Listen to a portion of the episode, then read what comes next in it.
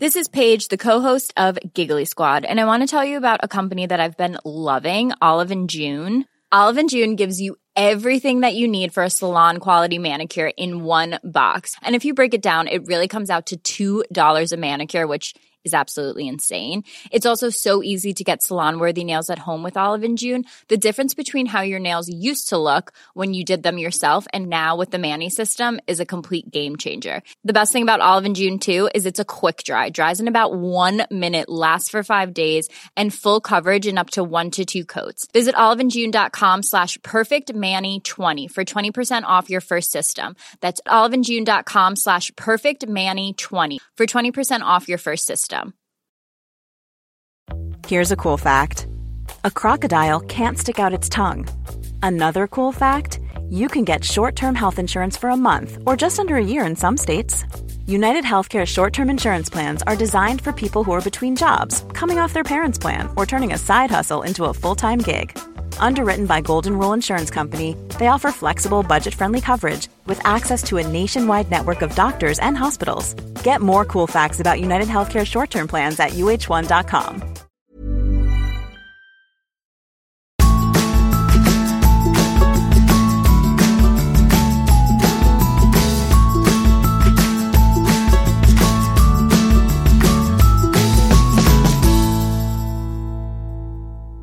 Yogaprofil, klesgründer og trebarnsmamma Vibeke Klemetsen er gjest i episode seks av Ingefær sommer. På Ingefær sommer så får jeg kjente og kloke kvinner innen helse og sunn livsstil til å brette ut sjelen for oss, sånn at vi også kanskje blir litt klokere på oss selv. De svarer på f.eks. spørsmålet 'Hva er den viktigste hendelsen i livet ditt, og hvorfor?' Og kanskje har du også tenkt på det spørsmålet disse ukene. I denne episoden av Ingefær sommer snakker Vibeke om vanskelige valg som å skille seg, og om det året som har gått med en smertefull prolaps, hvor yoga var det som holdt motet oppe. Ris eller ros det gir du meg på sara.saralossius.no eller på Instagram under saralossius. Du finner meg også sporadisk på saralossius.no i sommer eller på Facebook som saralossius. Og Vibeke hun følger du på Instagram som Vibeke Klemetsen. God lytt!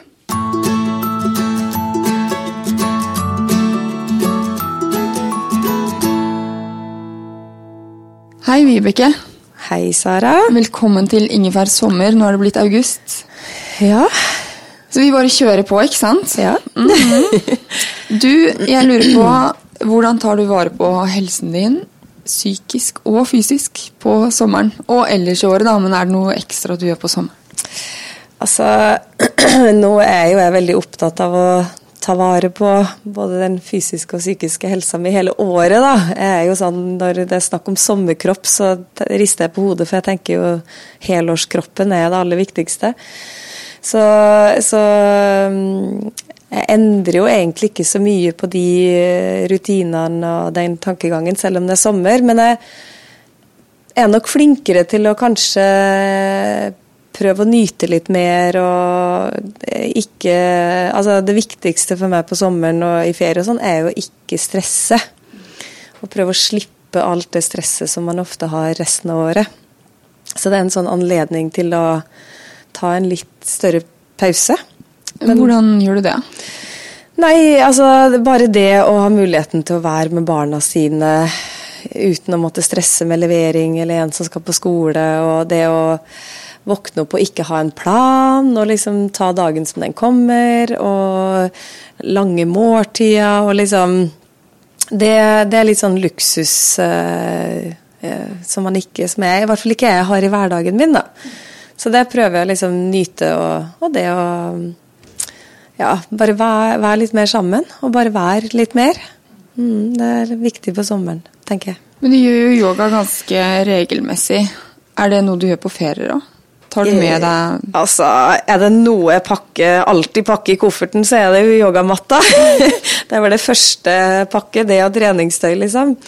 Eh, og der prøver jeg også å eh, liksom gi opp litt av de kravene. Altså i hverdagen så er jeg jo veldig konsistent på å ha en daglig praksis, og jeg prioriterer alltid å dra på yoga på morgenen og sånn, men eh, i ferien så blir det også litt mer sånn det kommer jo an på hva man gjør og hvor man er. og Er man på ferie med venner, så er det ikke sikkert at jeg prioriterer å trekke meg unna og trene yoga i halvannen time. Da går kanskje alle sammen en tur isteden, eller drar på båttur, eller Så er man Og det å liksom tillate seg å være happy med det, da. At man ikke blir For jeg er ganske streng med meg sjøl resten av året. Eh, så det, om sommeren så prøver jeg å liksom legge lista litt lavere, men absolutt så Det er jo ikke sånn at jeg legger vekk yogaen i en måned fordi jeg har ferie. Så, da, men det å kunne um, kanskje praktisere heller på kvelden eller på ettermiddagen, eller når det passer inn i timeplanen til de andre, på en måte. Så man bare justerer litt. Vi har sett noen poster på Instagram hvor du hatt ferie, tror jeg, eller vært på reise, og ikke har hatt lyst til å gjøre yoga, mm. men så gjør du det fordi det gir deg så mye. Mm. Hva er det du opplever etter en yogaøkt? Altså hvem er Vibeke på en måte før og etter, f.eks.? det er her vi skulle hatt inn samboeren min, etter, så kunne han ha fått uttalt seg. Uh, nei, altså uh, yoga er liksom blitt en så utrolig sånn naturlig del av livet mitt. Og det er, det er jo den der daglige avsjekken med seg sjøl som jeg er blitt så glad i. Det å få et pusterom. fordi når jeg er på matta, så er det sånn for det første så har jeg aldri telefonen min der. Og det er jo derfor man veldig sjelden ser bilder av min daglige praksis. Selv om jeg vet veldig mange poster bilder og snutter av at de praktiserer og hva de gjør og alt det der. Det, det, sånn er jo ikke jeg. Så kan du jo si at det å legge ut yogabilder i andre settinger, jeg vet ikke om det er noe bedre, men, men eh, for meg så er det på en måte et pusterom hvor jeg få får lov til å koble ut alt annet, da. Mm. Og jeg kan godt gjøre yoga på stua mens barna ser TV, liksom. Det er ikke det at jeg skal være borte fra alt, men, men da får jeg muligheten til å vende fokuset innover. Til å liksom sjekke hvordan står det til med Vibeke inni der, liksom. Og så er det jo det at jeg prosesserer så mye når jeg praktiserer. Så jeg liksom eh, Man skal jo tenke minst mulig, for man skal jo liksom bruke de her verktøyene mm, som gjør til at man får den der mentale opplevelsen av å gjøre yoga. Men samtidig så merker jeg at det er så mye av tankeprosessene som faller på plass. Det er veldig mange brikker som faller på plass i livet mitt når jeg gjør yoga. Mm. Så når jeg da gjør eh, den avslutningsøvelsen, den shavasana, på slutten, så det er da liksom masse av eh, tekster og ideer og drømmer, og det bare kommer. Så akkurat som at liksom Da får, får, jeg lov til å absorbere alt som egentlig skjer i hodet mens jeg praktiserer, da. Mm. Hvis man skjønner hva jeg mener. Jo, det skjønte jeg veldig godt. Men tror du ikke også det at dermed så er det nyttig å gjøre yoga på ferie? Fordi da roer man jo tempo. Eh, man kan ha litt tid til å tenke over hvordan livet egentlig er, hverdagen, og det må dermed da sjekke med seg selv kan gjøre at man kommer dypere inn i kjernen, og kanskje få litt fred og ro fra ja, de man fordi, er på ferie med òg? Ja, fordi for meg så handler det nok mye om å, å eh, ja, finne, finne, den der kjernen i meg sjøl, da. Og jeg Altså, En ting er jo at jeg er avhengig av å trene, fordi yoga er jo min treningsform også, selv om det er også alt det mentale med det. Men det er jo min treningsform, og jeg er ganske avhengig av å være i aktivitet. Eh, altså som Jeg sier, jeg kan godt gå en tur i fjellet hvis vi er på fjellet, eller står på ski, og så tenker jeg nå har jeg gjort noe fysisk. Men det er også en, en, et ønske og en slags trang til å være i bevegelse. Da. Jeg er ikke noe glad i å ha for mange dager hvor jeg ikke får rørt meg, på en måte. Um, og det er vel litt sånn sånn som mange toppidrettsøvere har det. Som på en måte det å endorfiner og så det er jo en sånn tosidig greie. Men, eh, men, som jeg sier, på sommeren så er jeg flinkere til å tenke at det går helt greit om jeg dropper praksis en dag. Og det gjør det jo i hverdagen òg, men, men, på en måte da er jeg så glad i å ha rutinene rundt det. Mens på sommeren så slipper jeg litt de rutinene, da. Så tar jeg det litt mer som det kommer. Så, men sånn som her i, rett før sommeren så var jeg på et kurs i Milano Eh, ikke yogakurs, men eh, i forbindelse med den andre jobben, med Run Relax. Og satt på skolebenken fra ni til fem-seks. Og, og, de andre på kurset de tok en time på hotellet, og så var vi ute og spiste, liksom. Men da fant jo jeg et yogastudio, så med en gang jeg var ferdig på skolen, tok jeg taxi dit. Så praktiserte jeg fort eh, på hotellet og skifta, og så joina jeg de litt senere til middag, da. Og det er jo, og de er jo sånn Hæ? Eller gangen før, for det har vært to runder på det kurset, så sto jeg opp klokka fem og var der klokka seks. Og så var jeg klar til å møte opp på skolen klokka ni. Og de, mange av de var jo sånn Skjønte jo ingenting. Ja, men hvorfor må du det? Og det, det er jo ikke at jeg føler at jeg må, men det er bare en, et ønske og en lyst om å gjøre det. Jeg, jeg bare har det så mye bedre med meg sjøl når jeg får, har en daglig praksis. Mm. Det gir deg såpass mye at det er verre å være uten i ja, lengre tid? Ja, ja. Og jeg blir mye mer irritabel og liksom får kortere lunte. Og, så det, altså det, det er den der uh, Altså, det, er rett og slett liksom balansere kroppen og hodet mitt. Mm. Som er, det er liksom det verktøyet jeg har, da. Og så må man jo fylle på selv for å kunne gi til andre. Ja, ja det, det, er, jo kjempeviktig. Hvis du skal eh, Nå har du nesten nevnt litt av det, for jeg aner litt hva som kommer. Men den perfekte sommerdagen, den har ikke så mange planer. Hva, hvordan, er annen, hvordan er resten av dagen? Nei, det er jo litt sånn som jeg sier, jeg er egentlig veldig glad i å sove lenge. så hvis jeg får lov til å sove Altså, jeg står, kan godt stå opp klokka fem og dra på yoga, jeg, altså, men jeg er også veldig glad i å sove, da. Og det å, å stå opp og ha lang frokost med familien, eh, aller helst da være et sted hvor det er sol og strand og sjø. Eh, det å på en måte tusle ned til stranda Eh, bade, sole, lese bok. Altså ha rom i løpet av dagen hvor jeg kan sette meg ned og lese bok, f.eks., er jo også det sånn beste som fins. Eh, og det å liksom ja, altså egentlig ikke ha noen annen plan enn å Så går man og spiser lunsj, og så chiller man litt i sola igjen, og så er man ute og spiser på kvelden. og liksom, Sånne dager da er jo de perfekte sommerdagene, liksom. Og da med familie eller venner eller med de du er mest glad i, da. Så, um, men, og med ei lita yogaøkt inni der, da. Et eller annet sted. Da. Ikke for mye vin til lunsj hvis du skal praktisere på ettermiddagen. Nei, altså jeg praktiserer aldri yoga etter å ha drukket. Så det, og veldig sjelden så praktiserer jeg yoga eh, Altså hvis jeg drikker vin på kvelden, så kan jeg ikke stå opp tidlig og gjøre yoga på morgenen. Så da må jeg på en måte finne et annet tidspunkt på dagen hvor jeg gjør det, da. Mm. Hva spiser dere til frokost, da? Det er jeg litt nysgjerrig på. Ja, ja.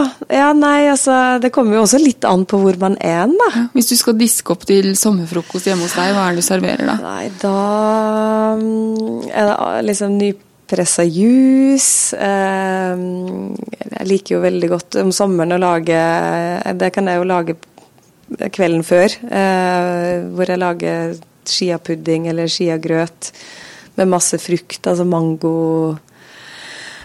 Som, eh, som, er litt sånn lett og friskt. Eh, nå er jo eh, av alle ting eh, slutta med gluten pga. en del kroppslige plager. Så jeg som er så glad i brød, har jo måttet prøve å finne noen alternativer, så jeg ender jo ofte opp med knekkebrød. da. Mm. Men eh, Nei, men sånn som når man er på altså, sommerferie, og hvis det forhåpentligvis er varmt og sånn, så ønsker man jo litt sånn lett, deilig Ja. ja. Og kaffe. Så stor kopp kaffe, da. Ja, ja, Eller to eller tre, liksom. liksom. Og så er jeg litt nysgjerrig på hvilken bok er det du eh, ville anbefalt? Åh, når jeg dro til India i desember, jeg var jo der i to måneder, så hadde jeg med meg ei bok, og jeg, den er kjempetjukk. Og jeg, til slutt så måtte jeg porsjonere den ut for at jeg ville at den skulle vare hele oppholdet mitt. Eh, men det er kanskje en av de altså, topp tre bøkene jeg har lest i hele mitt liv, og den heter 'Et lite liv'. Eh, Originaltittel 'Little Life', hvis man leser helst på engelsk.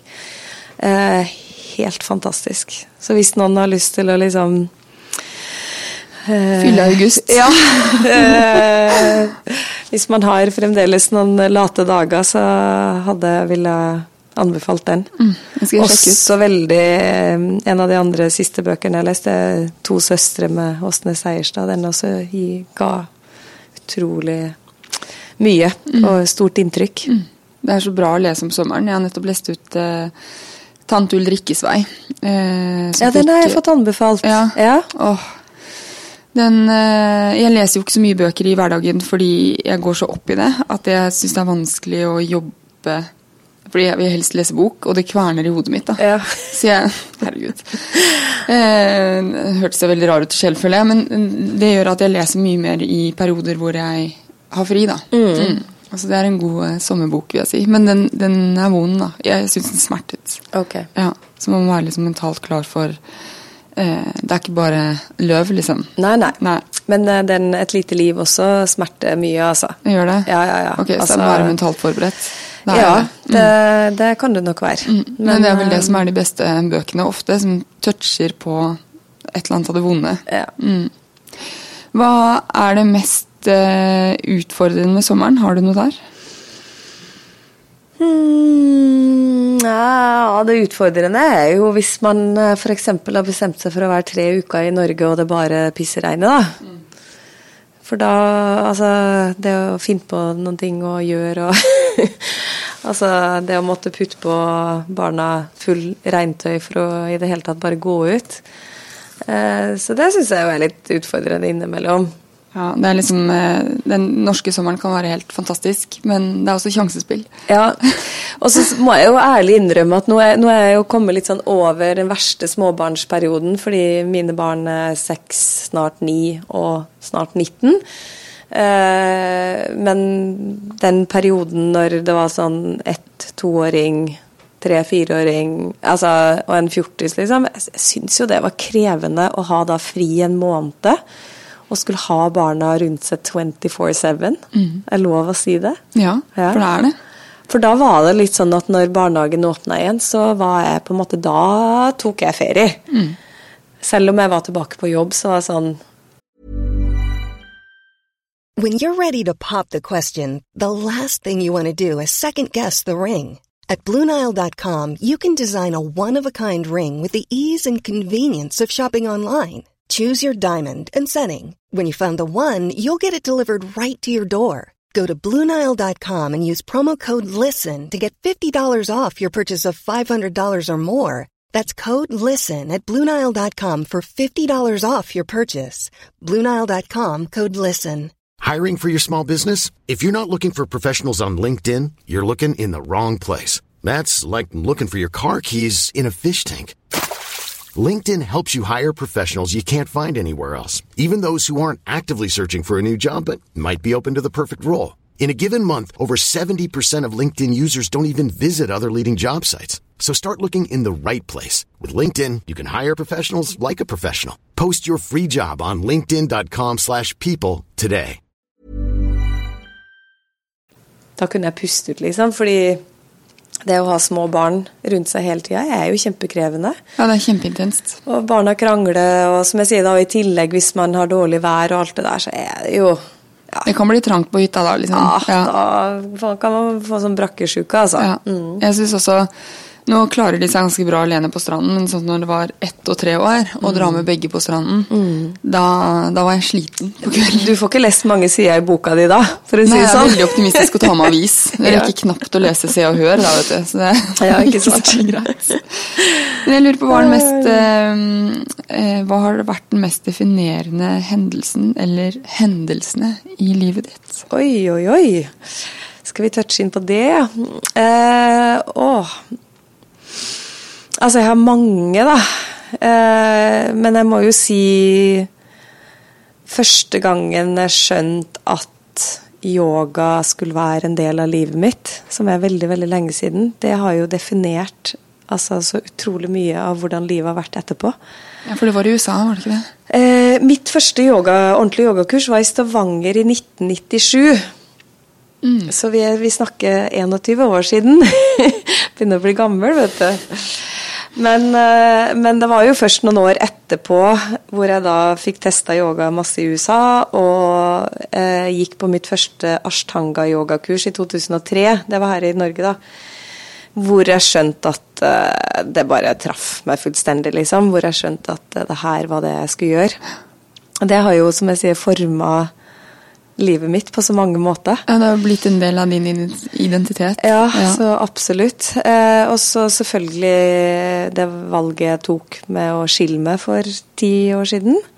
Det har jo vært med å definere livet. Altså man eh, skaper jo en forandring som igjen skaper ganske mange andre ufor, ufrivillige forandringer. Som, eh, som, på en måte eh, Det gir jo mye konsekvenser også.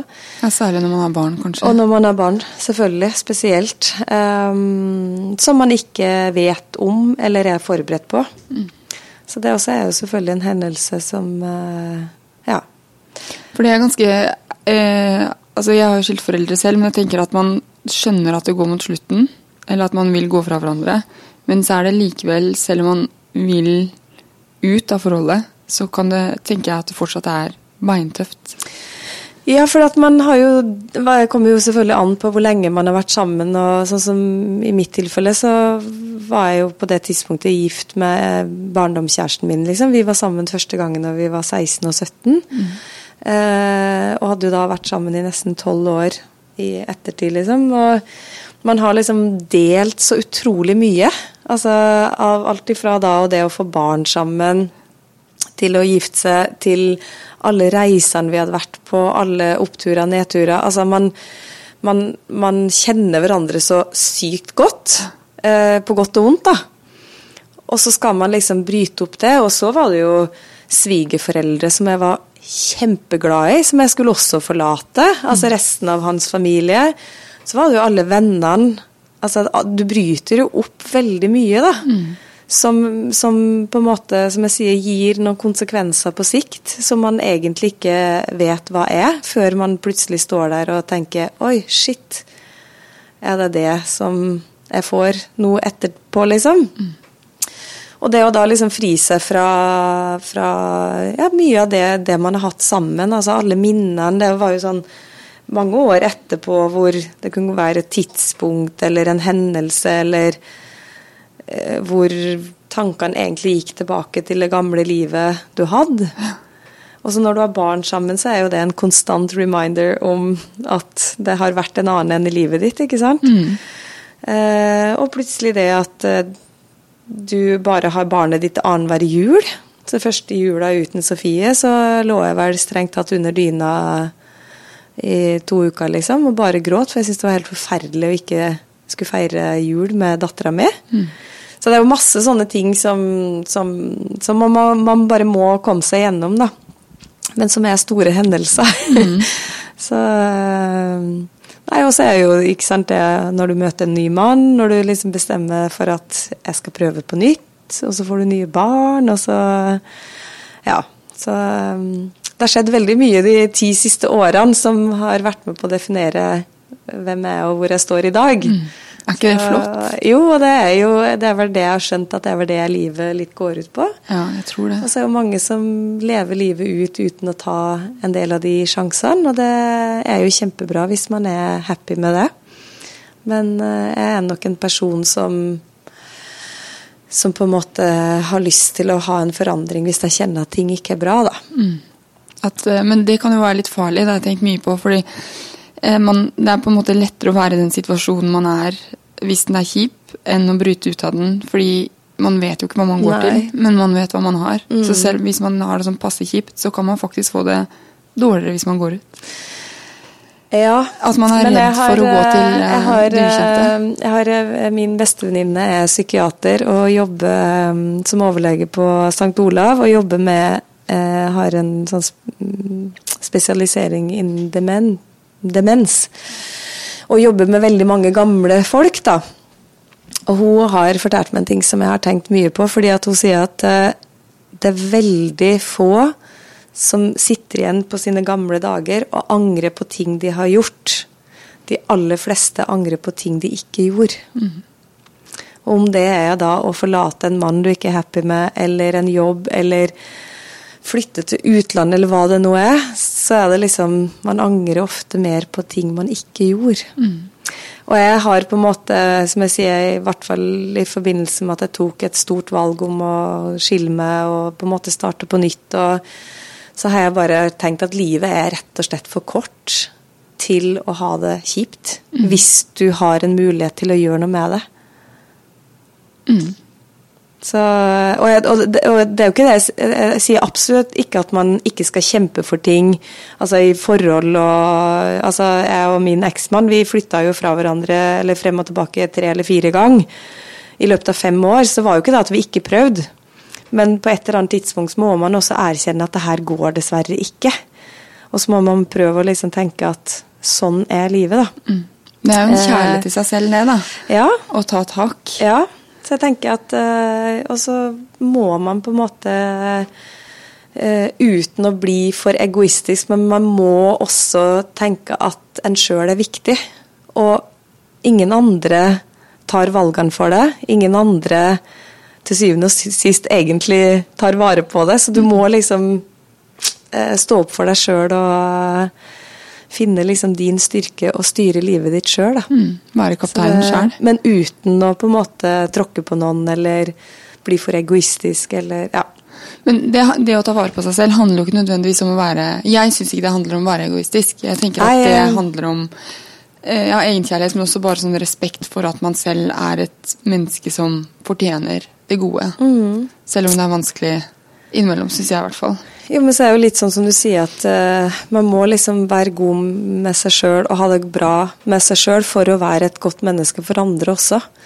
For man er jo ikke spesielt uh, en, Man er jo ikke en god mor hvis man er ulykkelig. Så det er liksom For eksempel. Mm. Så det er sånn Jeg tenker også at det, det er viktig, da. Mm. Men Du nevnte at du har lært mye de ti siste årene. men hva, altså er det, hva er det du vet denne sommeren eller nå som du ikke visste for et år siden? Mm, ja Du har jo vært på dannelsesreise i India, blant annet. Ja, ja, ja. Jeg har vært på mange dannelsesreiser, skal jeg si det. Dette er den lengste jeg har hatt, da. Eh, ja, nei, altså Nei, hva jeg visst? Altså, nå har jeg jo det siste året har jeg jo hatt uh, fått en erfaring med prolaps, da. Det har jo vært en ny uh, erfaring, det å plutselig være i en situasjon hvor kroppen ikke fungerer sånn som den har gjort. Mm. Og det har vært en lærdom. Men også det at ting kan gå over. Ting at liksom Selv om man møter motstand, så er det ikke dermed sagt at livet er over, liksom. At man uh, Da får man bare litt sånn nye utfordringer. Mm. Så må man prøve å liksom jobbe seg gjennom og finne ut av det. da. Men det at du hadde prolaps, det må vel ha gjort noe? Jeg tenker at eh, når du elsker den daglige praksisen og er så avhengig av den Men jeg har hatt en daglig praksis selv om jeg har hatt prolaps. Du har det? Mm. Wow. Mm. Men du har bare kommet rundt den, da? Men altså, det... noen dager så har jeg vel sett ut som en 90 år gammel dame som har eh, kravla rundt på den matta, liksom. Mm. Eh, og så jeg har jo hatt en helt annen praksis, men det som skjer, da Når du er vant til sånn som ashtanga-yoga, er jo en veldig fysisk form for yoga. Og for mange så ser du ut som sånn sirkusartist, ikke sant? For at du putter bena bak hodet, og du gjør dype bakoverbøyninger og står på hender og liksom Som normale folk kanskje syns er veldig eh, imponerende, liksom. Eller normale folk, med folk som da sånn ikke gjør, gjør, yoga. Jeg syns det ser fett ut. Ja, ikke sant. Og, og eh, fra å gjøre det eh, Når du ikke har muligheten, når du har begrensninger i kroppen som gjør til at du ikke kan gjøre det, så må du finne et annet fokus, for du kan jo gjøre yoga for det. For yoga handler jo egentlig i bunn og grunn om pust, Å linke pusten til bevegelser. Så du må på en måte trekke trekke det 100 hakk ned, da, i forhold til det fysiske. Men ha fokus på pust, banda Altså det fokus Liksom trekke mer innover eh, og finne en ro. Mm som man kanskje mister litt når man driver med sånn veldig fysisk eh, Som jeg sier, putte bena bak hodet og mm. stå på hendene, liksom. Men har det gjort på en måte at du har kommet dypere inn i deg selv? Så absolutt. Og det er jo sånn som hun læreren min sier, at liksom Hun ser så utrolig godt at jeg har funnet et helt annet fokus i min praksis, og det har vært en Unnskyld uttrykket, men en helvetesreise, for, både for egoet mitt, men også For liksom det å motivere seg, stå opp om morgenen Det første jeg kjenner på når jeg har stått opp om morgenen, er at jeg har vondt. Mm. Likevel så tar jeg på meg treningstøy, kjører 20-30 minutter på andre sida av byen for å være på matta og nesten ikke gjøre noen ting. Det å liksom finne motivasjon til det, det har i hvert fall imponert meg at jeg har klart. Jeg syns det virker som en enorm mental styrke i det. Ja, altså, det. ja det, og det, der har jeg på en måte overraska meg sjøl litt òg, da. På at, eh, men alternativet var, har aldri vært til stede. For da tror jeg jeg mista, hadde kommet til å miste hodet mitt helt. Mm. Så, så, på en måte, så da, det, det ble mer en Hva skal jeg si um, Meditasjon, da med å liksom finne pust og Ja. Og så er jo det å altså, I forhold til prolaps og det å være i bevegelse er jo kjempebra. Mm. Men man kan jo aldri pushe grensene på eh, Både fordi at det gjør så vondt, men også for at man ikke skal bli verre. Men det å ikke trene er jo et veldig mye dårligere alternativ. Så, men jeg har jo gått mye til behandling og fått mye hjelp og trent opp eh, kjernemuskulatur og det å gå mye tur er jo kjempebra, så det er liksom så det, så det, har vært en ekstremt lærerik prosess, som jeg skulle jo aller helst ha vært foruten. Men jeg tenker jo at all den motstand vi møter og kommer oss igjennom, gjør oss jo veldig mye sterkere. Da. Og klokere, mm. kanskje. Forhåpentligvis. Forhåpentligvis. Hvis du har kommet dypere inn i deg selv, så vil jo jeg anta at det også gjør at du har fått en, et lag av klokskap, da. Kanskje. Ja, jeg tenker jeg er vel litt sånn Man samler opp etter hvert som man blir litt eldre òg, ja. jeg tror det. Jeg håper det. Jeg håper det. Eh, over til noe litt annet. Hvilke ingredienser klarer, ikke, klarer ikke du deg uten på kjøkkenet? På sommeren, eller? Nei, sånn generelt, egentlig. Oi, oi, oi. Nei, altså Er det en altså- veldig lang liste? Ja, det er en veldig lang liste.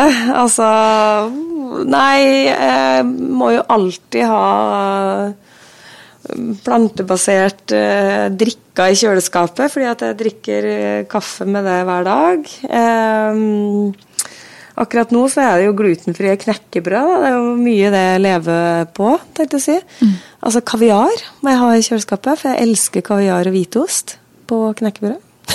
det syns jeg også er skikkelig godt. Altså, det er stort sett det jeg spiste frokost eh, i hverdagen hver dag, liksom. Uh, nei, ellers så Ja. Noen chiafrø er greit? Ja, det ligger jo alltid i skuffa, selvfølgelig.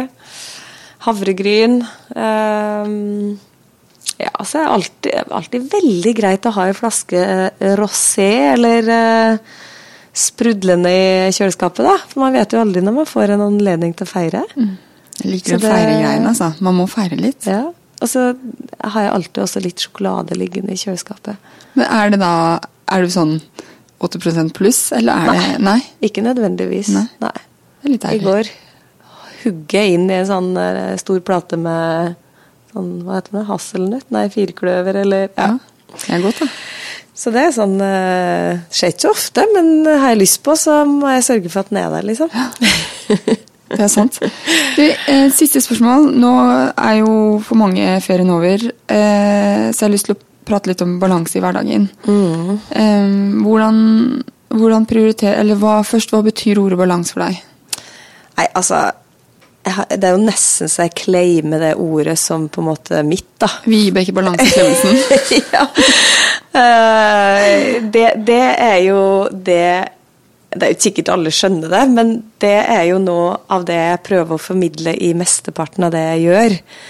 Eh, fordi at jeg er så opptatt av at det skal være balanse. Det er jo derfor jeg sier at eh, eh, Altså, jeg praktiserer yoga, men jeg kan også ta med et glass vin.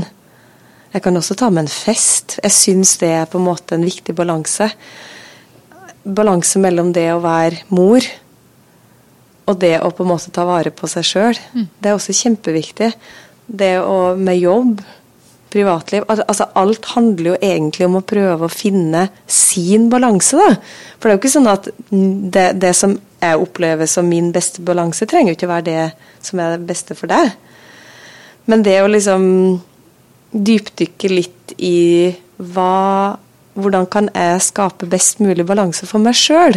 Det tror jeg er viktig for mange å kunne gjøre. Hvordan lager du det? Altså, du har sagt litt med litt vin og litt yoga, men Ja, ja, men, men uh, nå har jo jeg vært så heldig at jeg de siste årene har fått lov til å ta en sånn timeout i India. Så kan du jo si at det er jo det er jo en, det er jo en slags eh, videreutdannelse og en fordypning i yoga, uh, i og med at jeg er der og praktiserer yoga. Men mange syns sikkert det er kjempeegoistisk å reise fra barn og reise fra jobb og liksom Men det er en balanse som er blitt veldig viktig for meg, da. Altså, nå har jo jeg datter som er 19 år, jeg har vært mor i 19 år, jeg er bare litt over 40, liksom. Så nesten halve livet mitt har jeg hatt et barn, pluss at jeg har to barn til. Jeg skal ha småbarn i huset i hvert fall 15 år til, liksom. Og da er jeg bare pokka nødt til å få lov til å også innimellom ta vare på meg sjøl. Og, og, så har jo jeg da funnet ut at det er den beste måten for meg, og så har jeg en intensjon med at jeg er der fordi jeg har lyst til å få en autorisasjon. Eh, få på en måte være autorisert ashtanga-yogalærer, for det kan gi meg noen andre muligheter senere. Men, men eh, Og jeg sier ikke at man trenger å liksom reise bort i en eller to måneder, men liksom det å ha, ha, en tur for seg sjøl, om det er med en venninne eller om det er med mann. Eller om, men liksom det å da ikke bare være mor selv om man er barn. Mm. For det, det har jeg vært litt sånn snakka om tidligere også, det at man, man, eier jo ikke barna sine. Man har ikke førsteretten her i livet på å liksom claime all tida til barna, men også vice versa. Altså For barna mine har det jo helt fantastisk topp, de. Selv om jeg er borte noen uker, for de har en fantastisk far. Mm. Og har, vi har et fantastisk team som liksom hjelper til, og vi har venner som altså, Så det er sånn Nei, jeg bare tenker at uh, det er lov til å ta vare på seg sjøl, da. Mm. Og at det er en del av balanse. Ja. ja det tenker jeg òg.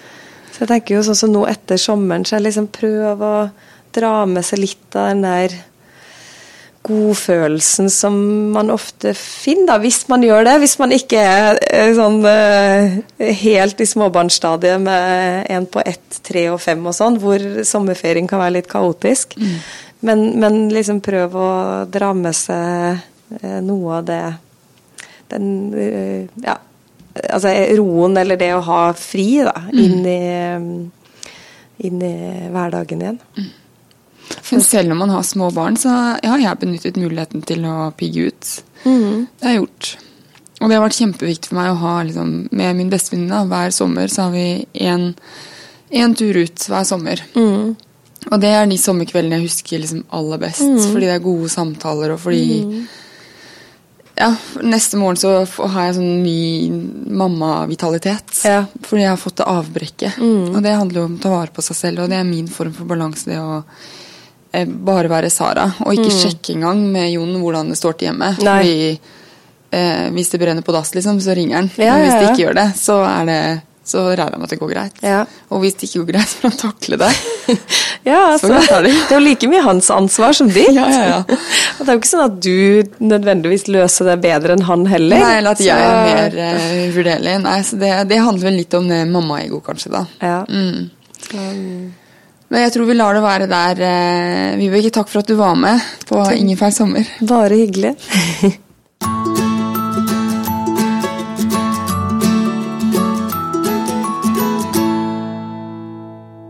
Det var den sjette episoden av Ingefær sommer med gjest Vibeke Klemetsen og meg, Sara Lossius.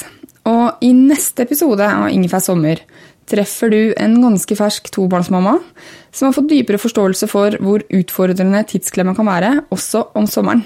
Inntil vi høres, ta vare på deg selv og de du er glad i. Ha det bra. Normally being a little extra but when it comes to healthcare, it pays to be extra. And United Healthcare makes it easy with Health Protector Guard fixed indemnity insurance plans. Underwritten by Golden Rule Insurance Company, they supplement your primary plan, helping you manage out of pocket costs without the usual requirements and restrictions like deductibles and enrollment periods. So when it comes to covering your medical bills, you can feel good about being a little extra. Visit uh1.com to find the Health Protector Guard plan for you.